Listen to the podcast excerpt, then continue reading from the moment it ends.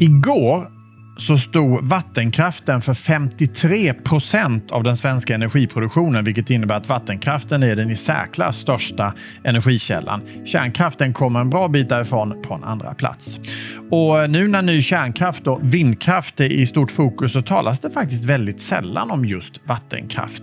Men det tänkte vi ändra på idag här i Rejlers Play, för idag har vi bjudit in Johan Dasht som är vd för vattenkraft på Vattenfall. Grymt trevligt att ha det här, Johan.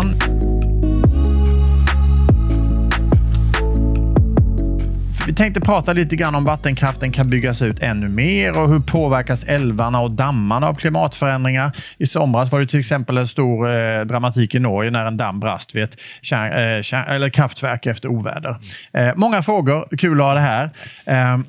Och som sagt, välkommen tillbaka. Förra gången du var här så var du vd för Svensk Kärnbränslehantering. Nu har du bytt kraftslag och är vd för Vattenfall och vattenkraft. Hur har det bytet varit?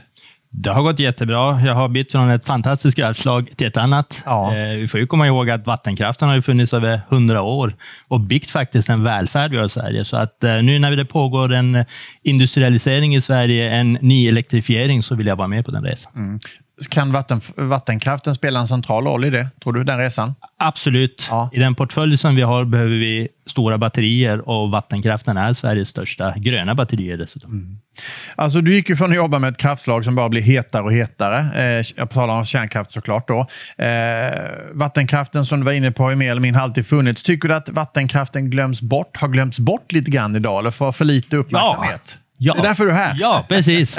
Nej, men, jag tror att dels att det har funnits länge och så är det en sån fantastisk kraftkälla med så många fördelar. Då blir det att man tar det lite för given, att den ska puttra på där i bakgrunden och vi behöver inte tänka på det. Nej. Vi behöver värna vattenkraften både idag men också imorgon inför den omställning som vi har framför oss. Behöver pratas mer om den. Absolut, och det jobbar vi verkligen med. Men den är inte alls i tapeten så mycket som det borde vara. Nej. Som jag sa när jag gick in på Svenska kraftnäts kontrollpanel som det heter, där, eller kontrollrummet på deras sajt, så stod 53% var det just den dagen jag tittade då. Riktigt så mycket är det kanske inte liksom, om man kör något snitt. Hur stor andel är vattenkraften i svenska portföljen så att säga?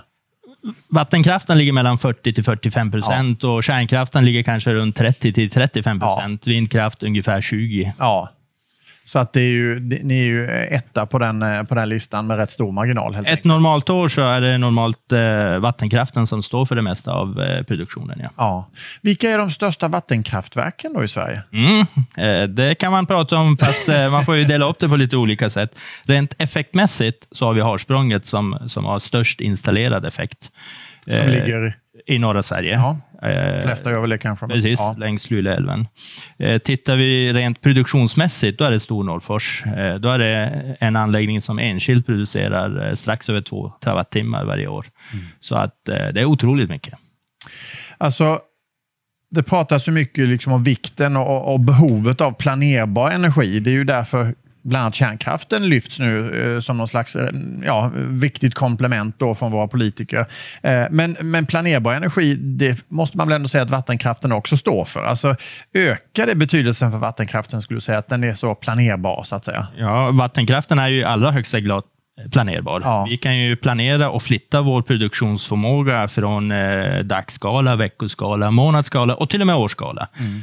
Föreställer ett år där det regnar väldigt mycket så kan vi spara det vattnet och köra det ett annat år.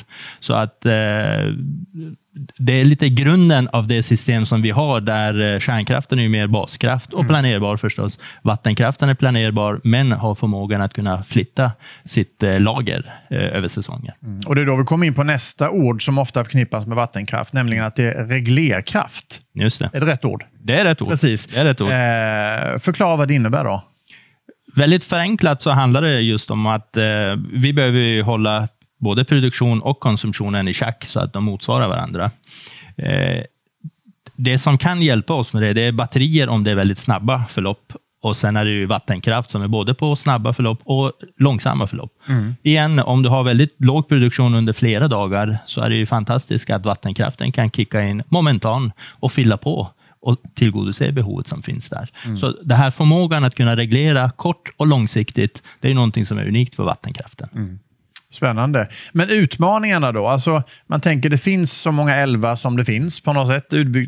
Utbyggnadspotentialen är ju klart begränsad. Men finns det planer på att bygga ut vattenkraften från Vattenfalls sida? Det gör det. Vi var ju strax innan sommaren ut och berättade om våra 4 tillväxtprojekt.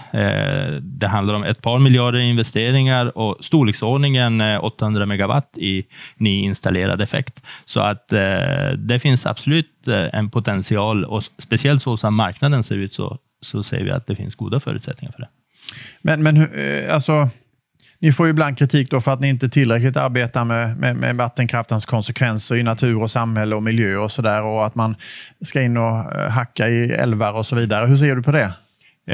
Våra tillväxtprojekt handlar om befintliga älvar och befintliga anläggningar. Skriver man på det man har, så att säga. Precis, effektiviserar. Men jag tycker att din ursprungsfråga är intressant, för det är klart att vattenkraften har funnits där och förändrat landskapet under de här 180-70 åren som det har funnits där.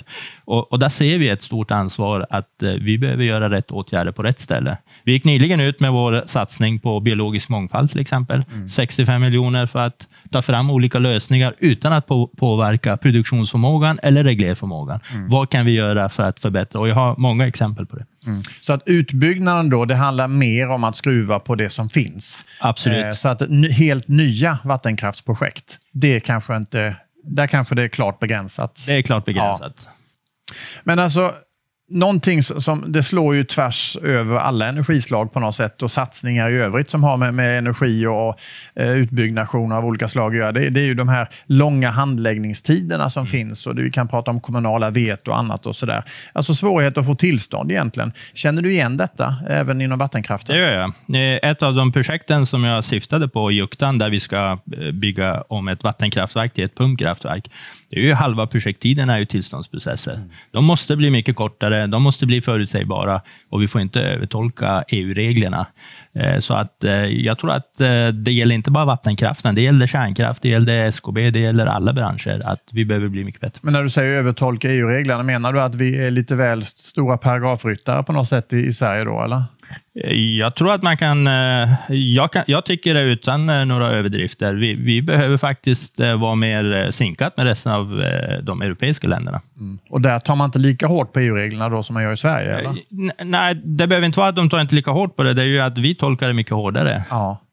Men när du säger då halva tiden som du sa för planerbara projekttiden då, hur långt kan en handläggningstid vara idag ungefär? Ja, alltså, för Juktan pratar vi om 3-4 år. Ja. Och det är ju huvudsakligen förstås mycket pappersarbete. Så att det är klart att de här nytillskotten i elmarknaden hade kunnat ske mycket snabbare om vi kunde halvera projekttiderna eller tillståndstiderna. Men nu pratar man ju rätt öppet om det här från regeringens sida i alla fall. Man har tillsatt utredningar och så vidare, hur man ska kunna korta ner handläggningstider och så vidare. Hur stort hopp sätter du till det? Jag har både mycket hopp och mycket förväntningar. Jag tror faktiskt att för svensk industri, både när vi pratar om energisektorn och allt annat, så skulle det betyda otroligt mycket att det ökar investeringsviljan när det blir förutsägbart. Att man får sitt ja eller nej väldigt tidigt i processen. Bara en så enkel grej. Jag kommer ihåg när du var här sist, vi pratade om när du ledde Svensk Kärnbränslehantering då. Där har man, kan ju säga, det måste ju vara rekord i handläggningstider. Det handlar ju om 50 år eller någonting, va? Eller? Själva arbetet med att utveckla metoden, men ansökan tog över 10 år för att få igenom och få det godkänt. Ja, absolut. Så du måste vara ganska luttrad ändå. Men du, jag tänker en annan sak som har att göra med det här som miljö och ansvar och så vidare från er sida. En sak som ni både kan påverka och inte kan påverka, det är väl det som händer med vår miljö. Det vill säga miljöpåverkan. Vad som händer när det börjar regna mer, och om vi har kapacitet i dammar och så vidare för att hålla vatten. Det var ju väldigt dramatiskt i Norge i somras. Precis. En damm som till och med gick sönder, tror jag i alla fall. Havererade. Ja. Och det blev översvämningar i områden och så vidare. Hur ser du på den risken i Sverige? Jag ser risken väldigt låg, och det gör jag även utifrån det kunskap som jag har skaffat mig om. Jag tror att dammsäkerheten är ju lika viktig som ordet säkerhet inom kärnkraftverken som jag hade. Det var en del av vår DNA, och det har jag träffat på här även i vattenkraften. Vi gör ständiga investeringar. Inför programmet så tittade jag i vårt investeringsportfölj. Det är storleksordningen 1,5 miljard per år under kommande år som vi investerar i dammsäkerhet. Vi analyserar dem, vi vidtar åtgärder och så har vi ett nära samarbete med berörda myndigheter. Så att det finns olika lösningar. När det gäller Norge så har inte utredningen kommit ut ännu. Det är en haveriutredning som pågår, förväntas komma ut strax innan jul. Och vi får ju lära oss även från det förstås och förstärka vår verksamhet ytterligare. Men kan du förstå om det finns en oro, folk som bor i närheten av stora dammar och så vidare? Absolut, det är klart. Jag tror att det är lättare att förstå risker med dammsäkerhet än med kärnsäkerhet, för den var ju osynlig mer, medan det är så otroliga krafter och därav att man behöver ta det på största allvar. Och sen har vi ju även alltså det som händer i världen just nu, eller framförallt i Ukraina kanske då med Rysslands invasion av Ukraina. Där sprängde man ju en stor damm till exempel. Det innebär ju att liksom den här typen av anläggningar måste ju vara säkerhetsklassade också såklart. Absolut. Och av stor vikt att skydda vid en eventuell konflikt. Precis. Hur mycket tittar ni på sånt? Så att säga? Det är ju en viktig komponent i allt som har med den strategiska infrastrukturen för landets säkerhet att göra. Så det är klart att det är en väldigt viktig parameter. Mm. Man kan ju säga att förr i tiden var det kanske mycket arbetsmiljö och dammsäkerhet, men utvecklingen har gjort att även andra aspekter av säkerhet har lyfts upp på agendan. Om du skulle då, alltså nu har du varit ungefär ett år som chef då för Vattenfalls vattenkraft. Och det tar ju såklart ett tag att sätta sig in i då liksom och så. Men jag tänker, hur skulle du vilja sammanfatta vattenkraftens plats i liksom energipusslet i Sverige? Mm. Ja, vi har en portfölj där vattenkraften elektrifierade Sverige en gång i tiden. Sen tillkom kärnkraft och vindkraft allt därefter. Men det som har hänt de sista 7, 8, 9 åren är ju andelen vind ökat väsentligt. Det gör att värdet av vattenkraft har gått upp otroligt mycket. Det är svårt faktiskt att beskriva det med ord, för att vindkraften är ju inte planerbar och inte solkraften heller för den delen. Den kraftiga variationen som finns, det behöver kompenseras upp och vi ska vara väldigt tacksamma att vi har vattenkraften i Sverige. Så att hela samhällets omställning hade inte varit möjligt utan vattenkraften på Sverige. Det är historien det och nutid så att säga. När du sitter på din stol där på Vattenfalls huvudkontor, vilka utmaningar, om vi ska avsluta med det, har vattenkraften idag? När jag är ute och träffar mina kollegor då ser jag ju att till vardags har vi ju faktiskt verksamheten rätt bra under kontroll.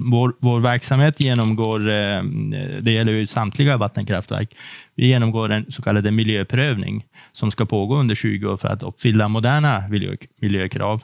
Den processen har pausats nu av regeringen, så det är en stor utmaning och vi väntar och ser vad blir resultatet av den här pausen. Hur kan vi få en bättre styrning på den här processen? Det är både möjligheter och enorma utmaningar. Intressant att höra mer om vattenkraften som då tas för given på något sätt och som inte hörs lika mycket i energibruset just nu. Men vi gör vad vi kan för att ändra på det, bland annat här i Rejlers Play. Det var kul att du kom hit, Johan. Fortsatt lycka till med jobbet och välkommen tillbaka får jag säga. Ni har lyssnat på och tittat på Rejlers Play, där vår gäst idag var alltså Johan Dasht, vd för Vattenkraft på Vattenfall. Fortsätt titta på Rejlers Play, så ses vi snart igen med en ny intervju. Du har lyssnat på podden Nytänkarna med Jesper Börjesson. Vill du se en filmad version av det här samtalet och andra intervjuer så finns vi på Youtube och där heter vi Rejlers Play. Tack för att du lyssnade!